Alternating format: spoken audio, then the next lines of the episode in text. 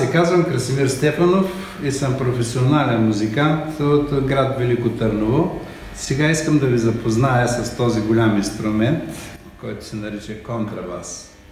Контрабасът е най-низко звучащият и най-голям по размер струнен инструмент, висок е около 2 метра. Съвременният контрабас е създаден около 1560 година и произлиза от контрабасовата виола. Като солиращ инструмент става известен най-вече чрез италианският музикант Доминико Драгонети. Има и един инструмент чудовище, който е два пъти по-голям от този. Той се казва октобас, висок е 4 метра. Свири два пъти по-низко. Но поради големия си обем и трудно придвижване, също и трудно свирене, той е отпаднал. Контрабасът има 4 струни, стандартните модели, като в големите симфонични оркестри, като Виенска филхармония, например, използват контрабаси с още една струна, още по-ниска от тази най-дебелата. Той е най-често използван в симфоничните оркестри, макар че се среща и във всички останали, и в духови оркестър, и в народния, и в камерния, в джазовите оркестри също се използва много. В детски пиеси наподобява големи животни, като слона и баба Меца, например. А сега ще ви свиря една пиеса, Слонът, от френския композитор Камин Сен Санс, от неговата творба Карнавалът на животните.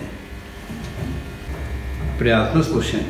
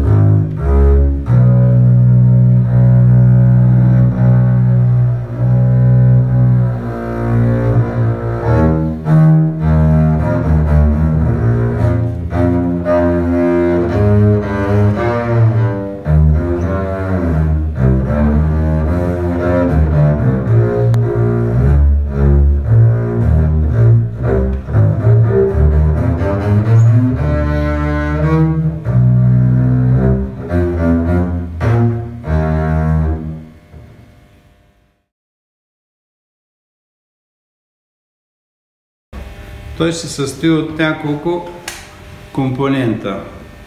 Това, което виждате цялото черното тук, се казва гриф.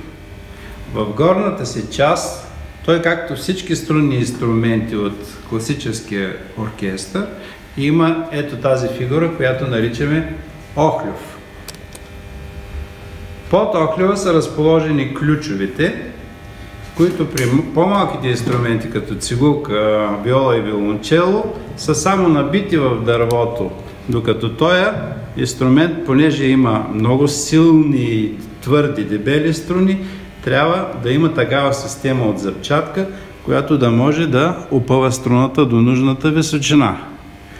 По-нататък следва корпусът на контрабаса.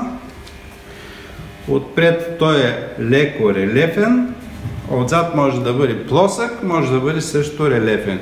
Като двете дъски под вътрешната страна са свързани с една пръчка, която се казва душичка. Тя събира двете дъски и оттам идва резонирането на инструмента. Струните лежат върху ето това дървено столче, което се нарича магаринце и най-накрая са захванати долу в това черно нещо, което се нарича струнник. Тук са те наречените ефове, дубките на контрабаса, от които излизат звукът при свирене. И най-накрая отдолу има един шип, който е заострен в долния си край, за да може да не се паразаря, да не се хлъзга инструмента и да се забива, особено в дървени или в други меки повърхности. Това се казва лък, който има конски косми, които движат струните и с него се свири на контрабаса. Аз бях Красимир Стефанов, професионален музикант от Велико Търно. Благодаря ви, приятно гледане!